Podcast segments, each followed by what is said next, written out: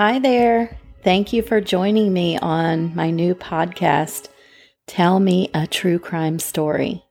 I'm your host, Holly. In my last episode, I said I'd let you know a little about me in upcoming episodes. Well, I'm a mom of three. Two of my daughters are out of the house now, and my son is in high school. I have a fiance named Bill.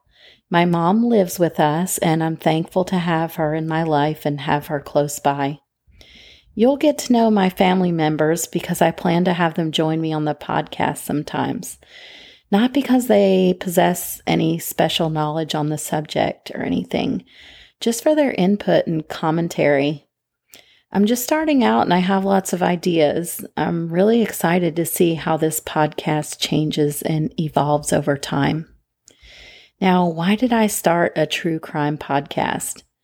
Well, I've always loved true crime for as long as I can remember. In fact, when I went to college as an adult, I changed my major partway through from business administration to criminal justice administration. I love psychology, mystery, suspense, and cliffhangers. I, like many others, like many of you listening probably, I find the criminal mind fascinating.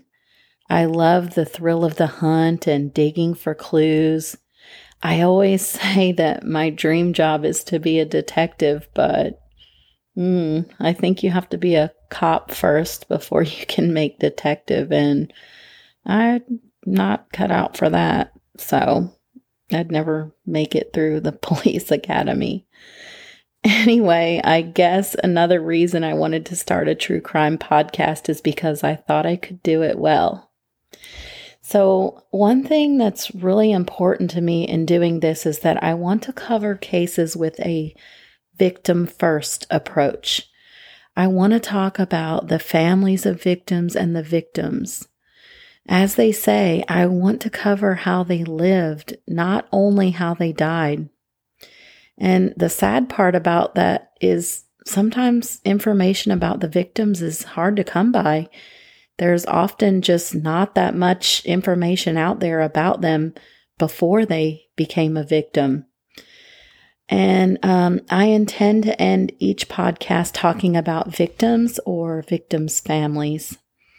So now I want to get to know you a little bit. Please leave me comments on my social media pages. Let me know where you're from and how you found out about the podcast. Let me know what you like and what you don't like about it. That would really help me out. I'm new to all of this. I'm no techie and I'm no sound engineer, but I do vow to learn and get better at this. Thank you again for listening and allowing me to keep you company as you go about your day. I know that everybody's super busy and life is so hectic and the days go by so fast. Um, life can be really hard sometimes. And um, I'm just glad that you're here with me and spending a little time with me to give this new podcast of mine a, a chance. And I hope that you all are happy, healthy, and safe. Now, let me tell you a true crime story. So, last week in episode three, we discussed the crime and the injuries suffered by the victims. We learned about the potential motive for the crime, who the perpetrators were, the sentences they received, and where they are now. Today, we're going to discuss the fallout from this crime and we're going to talk about the victims. This is episode four The Deltona Massacre, the third and final part of this story.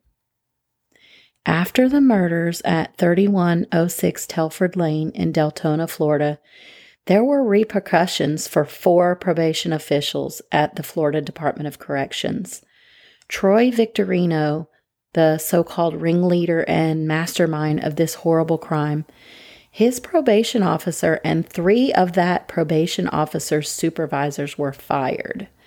According to an article in 2004 um, August of 2004 by David Royse for the Associated Press, the Florida Department of Corrections Secretary at the time, James Crosby, he said that Victorino's probation officer should have arrested him for violating his probation before the killings. In fact, there were two missed opportunities to do so before the murders happened. So let's go back and let me tell you about Victorino's prior criminal record before the massacre in Deltona. His rap sheet begins with an arrest at the age of 16 for grand theft auto and arson. He was released for these offenses after two years in prison. Eight weeks after his release in 1996, at the age of 19, he was arrested again for aggravated battery and grand theft auto.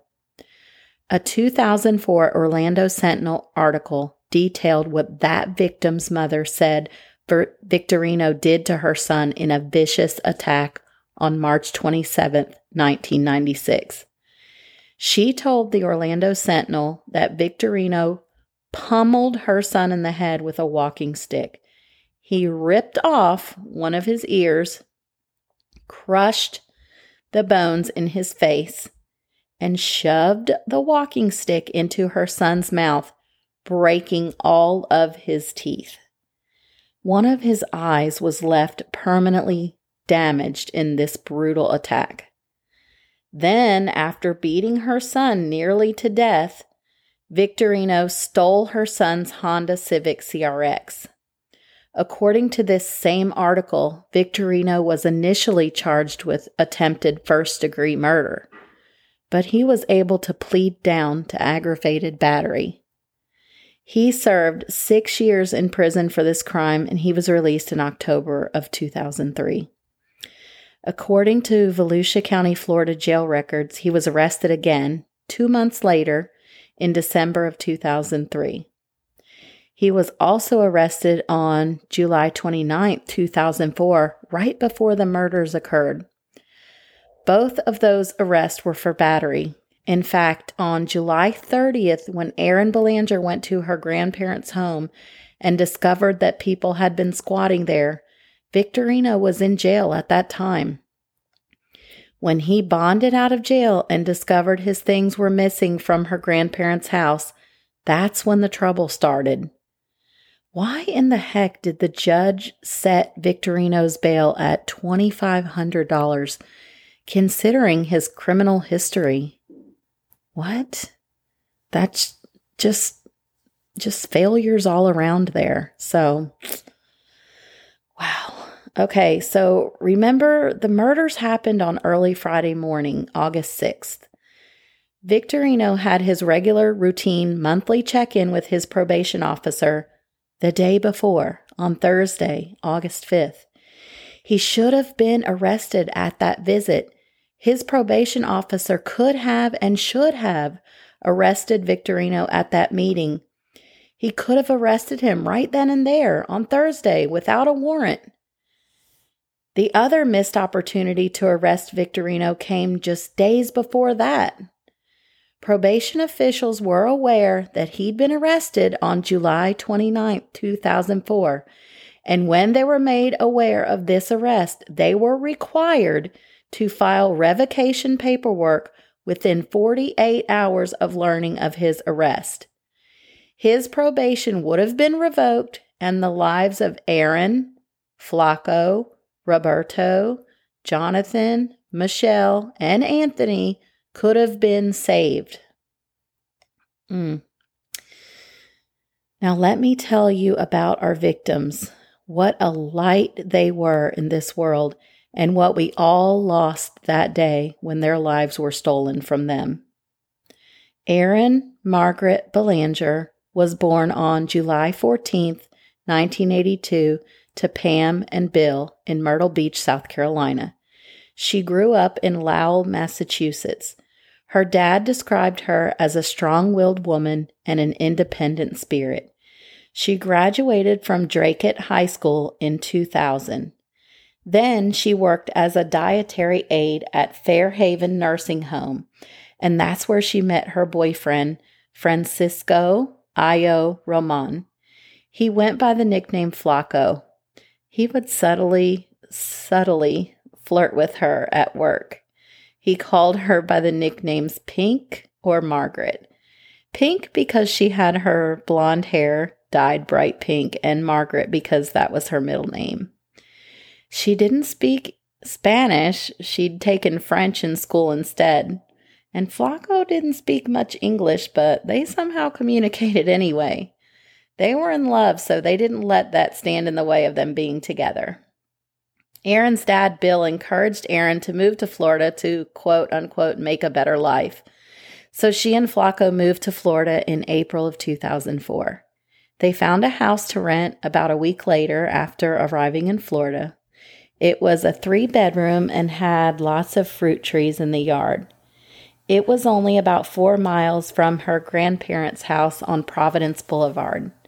Erin and Flaco both got a job at Burger King located at 2790 Elkcam Boulevard in Deltona. This was about two and a half miles from their house on Telford Lane. They wanted to save up money to get a car.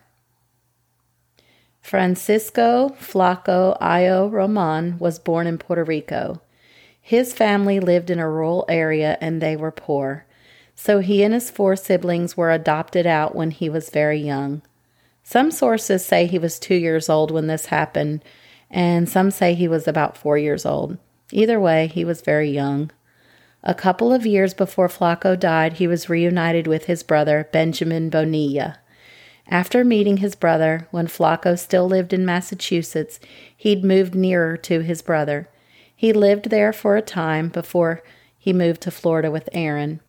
Flaco also had training as a nurse. Jonathan Gleason was born in Atlanta, Georgia on August 10, 1986. Jonathan was a very accomplished young man and had many talents and hobbies.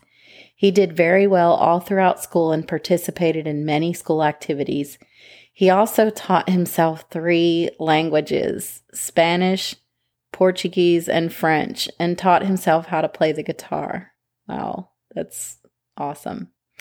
He loved drawing and making cartoons, skateboarding, and playing video games. He was involved in theater and acted in school plays. He danced. He liked to help his mom in the garden. He wrote poems and songs. In fact, he was the lead singer in a band called Karma Diver. He volunteered at Habitat for Humanity and he was an active member of PETA, which stands for People for the Ethical Treatment of Animals. Patricia Gleason, who's Jonathan's mom, she told the Orlando Sentinel that Jonathan would be glad that there was justice for little George, who was Erin's dachshund. Troy Victorino was found guilty of cruelty to animals for the stomping death of little George the dachshund. Jonathan had strong anti war views and political views. He was an active member of the Church of Jesus Christ of Latter day Saints. He loved his family and enjoyed spending time with his brother, his sisters, his nieces and nephews, and his grandma Anne. Jonathan graduated from Pine Ridge High School in Deltona. He got exceptional scores on his SAT and therefore had offers to attend some really great schools, including Harvard Medical School. He wanted to study medicine and become a surgeon. He wanted to travel the country to treat the sick in underprivileged areas. His mom even started working toward her nursing g- degree so that she could accompany him. Wow, that was so sweet when I learned of that. I had to include that in here that his mom started working toward a nursing degree so that she could go with him and travel around and treat sick people in poor areas. Wow. So, Jonathan was just four days shy of his 18th birthday when he was murdered. He was looking forward to turning 18 so that he could vote. He was working at Little Caesars Pizza in Deltona, where he was to become an assistant manager when he turned 18. He was saving to buy his first car. Jonathan was one of the victims who didn't live at the house on Telford Lane. He was just spending the night there on the night of the murders. According to his mom, he had a fierce independent streak. She said he'd run away from home about a week earlier in a show of teenage rebellion. The night he was murdered, he was that was only his second night staying there at the Telford Lane home. Another of the victims who did not live at the Telford Lane home and who was just visiting on the night of the murders was 28-year-old Roberto Gonzalez. He worked at the same Burger King as victims Erin, Flaco, and Michelle.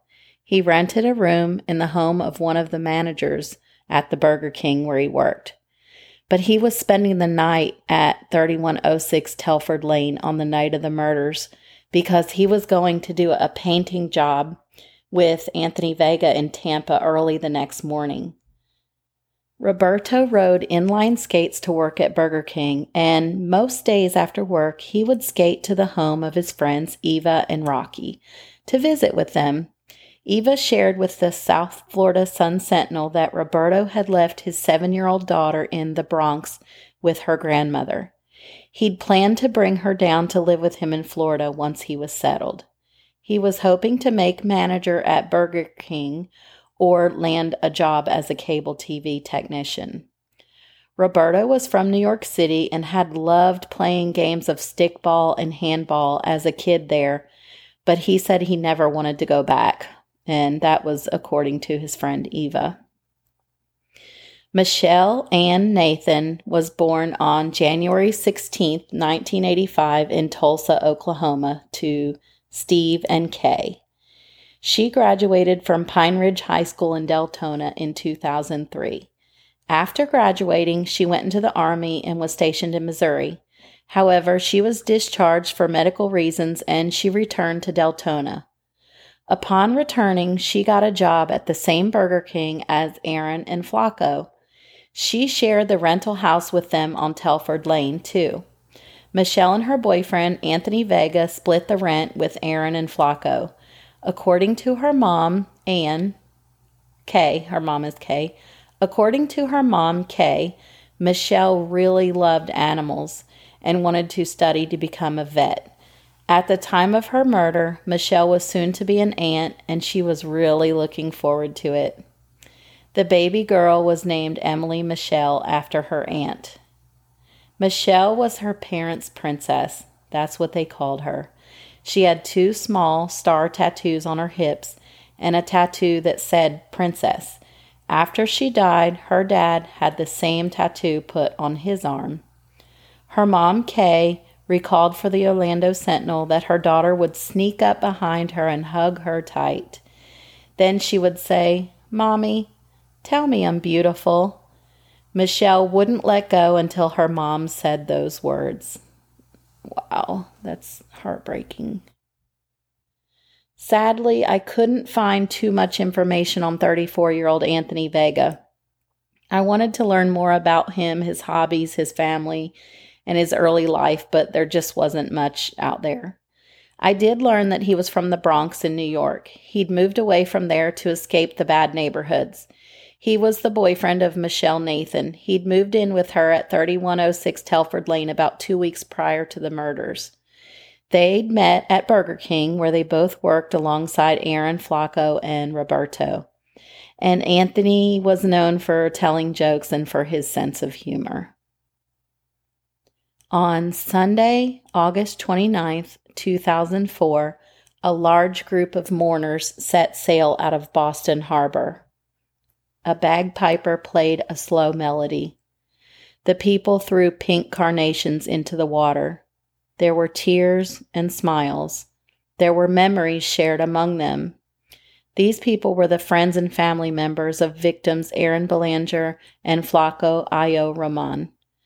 Bill Belanger, father of Erin Belanger, tossed a pink wreath into the water to honor the memory of his strong willed daughter who liked to dye her hair pink.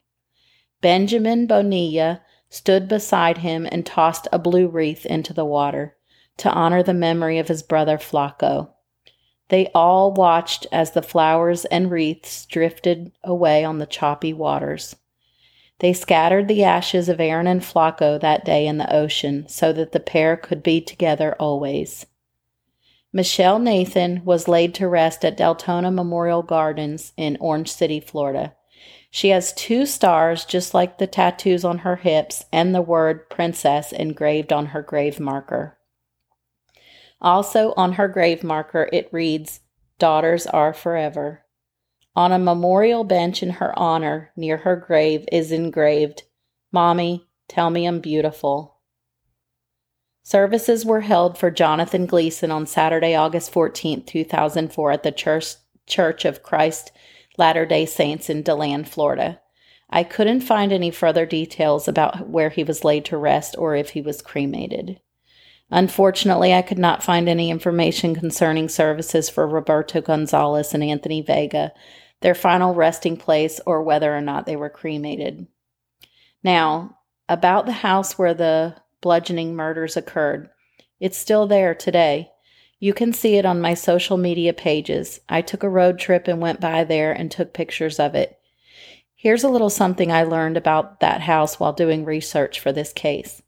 According to a 2018 WESH 2 news article, a past owner of the home where the massacre occurred successfully petitioned the city of Deltona in 2015 to change the address of the home. The address was changed from 3106 Telford Lane to 3102 Telford Lane.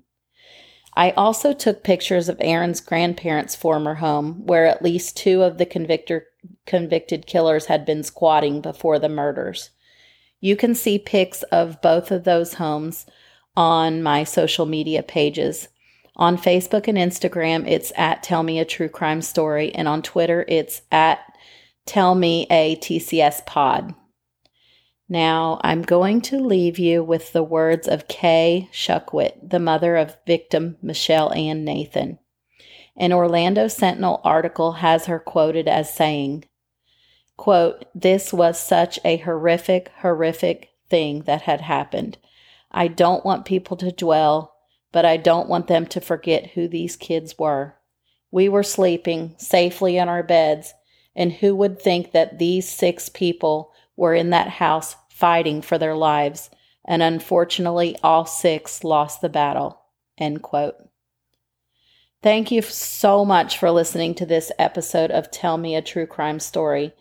Please become a part of Tell Me a True Crime Stories podcast family by following me on social media. Facebook and Instagram are at Tell Me a True Crime Story, and Twitter is at Tell Me a TCS Pod. You can really help me out by doing these three things sharing the podcast episodes on social media. And remember to post in the comments and tell me where you're from and how you found out about the podcast. Number two, telling your friends and family about the podcast. And number three, adjusting your settings to auto download new episodes as they become available. Thank you so much for taking the time out of your busy life to help grow our podcast family. Hugs to all of you. And I will see you in the next episode when I'll tell you another true crime story.